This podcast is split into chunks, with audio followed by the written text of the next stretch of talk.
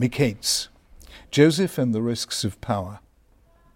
Miketz represents the most sudden and radical transformation in the Torah. Joseph, in a single day, moves from zero to hero, from forgotten languishing prisoner to viceroy of Egypt, the most powerful man in the land, in control of the nation's economy. Until now, Joseph has rarely been the author of events. He's been the done to rather than the doer passive, not active, object, not subject. First his father, then his brothers, then the Midianites and Ishmaelites, then Potiphar and his wife, then the prison warden, all have directed his life. Among the most important things in that life had been dreams. But dreams are things that happen to you, not things you choose. What's decisive is the way the last week's parsha ends. Having given a favourable interpretation to the dream of the chief butler, predicting he would be restored to office, and realizing that he'd soon be in a position to have Joseph's case re examined and Joseph himself set free, the butler didn't remember Joseph and forgot him. Joseph's most determined attempt to change the direction of fate comes to nothing. Despite being centre stage for much of the time, Joseph was not in control. Suddenly, this changes totally and definitively.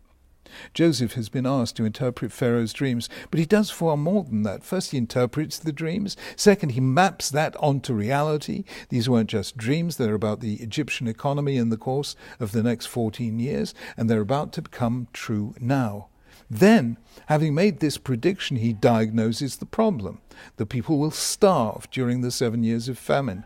Next, with a stroke of sheer genius, he solves the problem. Store a fifth of the produce during the years of plenty, and it will then be available to stave off starvation during the lean years.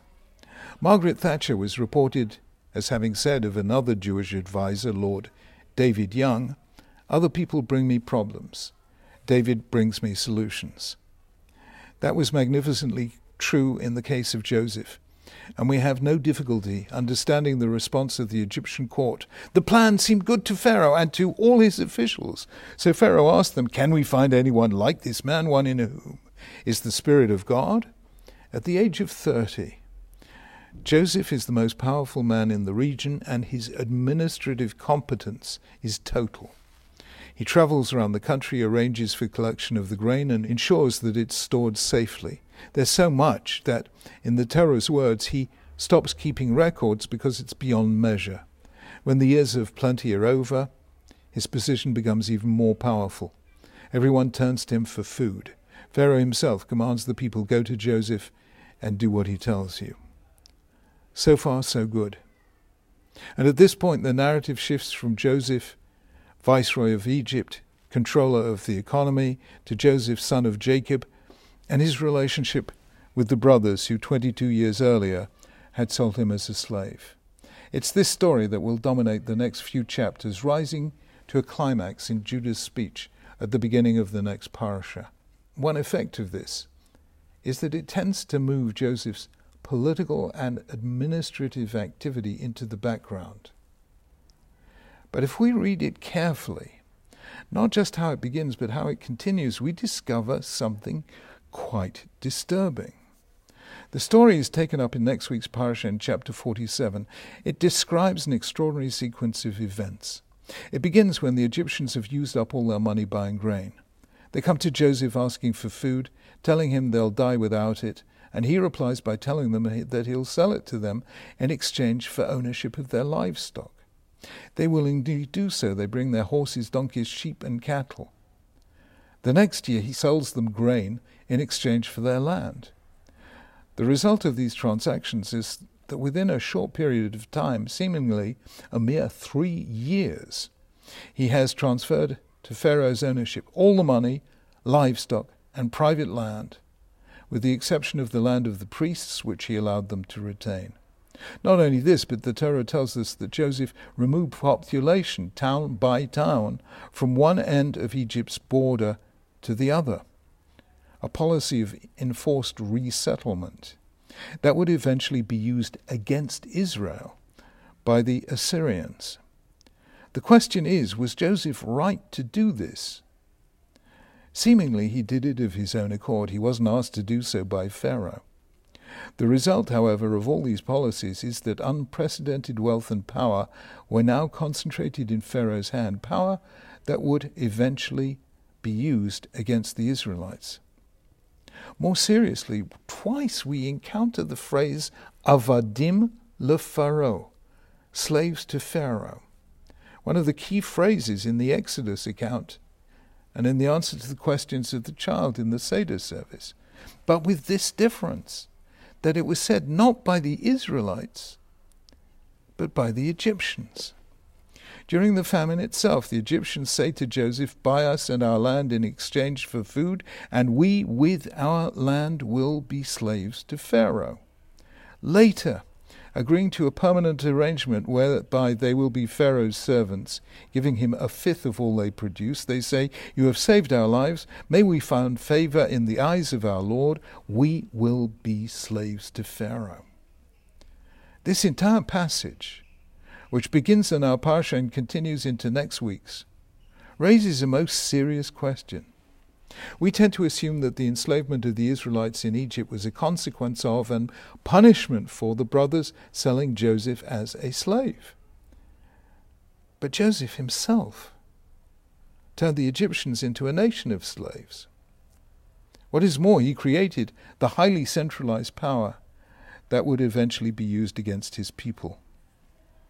Aaron Wildavsky, in his book about Joseph, called assimilation versus separation, says that Joseph left the system into which he was elevated less humane than it was by making Pharaoh more powerful than he had been. Leon Kass, in The Beginning of Wisdom, says about Joseph's decision to make the people pay for the food in the years of famine, food that they had themselves handed over in the years of plenty, Joseph is saving life by making Pharaoh rich and soon all powerful. While we may applaud, applaud Joseph's forethought, we are rightly made uneasy by this man who profits from exercising his godlike power over life and death. It may be that the Torah intends no criticism of Joseph whatsoever. He was acting loyally to Pharaoh and judiciously to Egypt as a whole. Or it may be that there is an implied criticism of his character. As a child, he dreamt of power, as an adult, he exercised it, but Judaism is critical of power and those who seek it. Another possibility, the Torah is warning us of the hazards and obscurities of politics. A policy that seems wise in one generation discloses itself as dangerous in the next.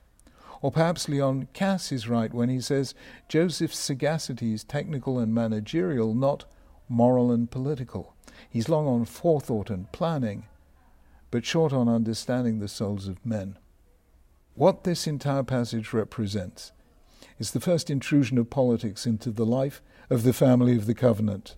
From the beginning of the Exodus to the end of Deuteronomy, politics will dominate the narrative. But this is our first introduction to it Joseph's appointment to a key position in the Egyptian court. And what it's telling us is the sheer ambiguity of power. On the one hand, you can't create or sustain a society without it. On the other hand, it cries out to be abused. Power is dangerous, even when used with the best of intentions by the best of people. Joseph acted to strengthen the hand of the Pharaoh who had been generous to him, and would be likewise to the rest of his family. He could not have foreseen what that same power might make possible in the hands of a new Pharaoh who knew not Joseph. Tradition called Joseph Hatzadik, the righteous.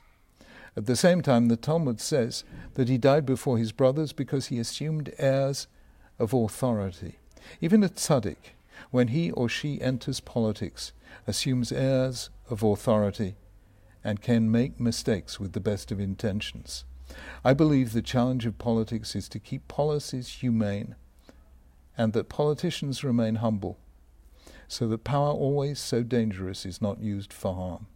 That's an ongoing challenge and tests even the best. Shabbat Shalom.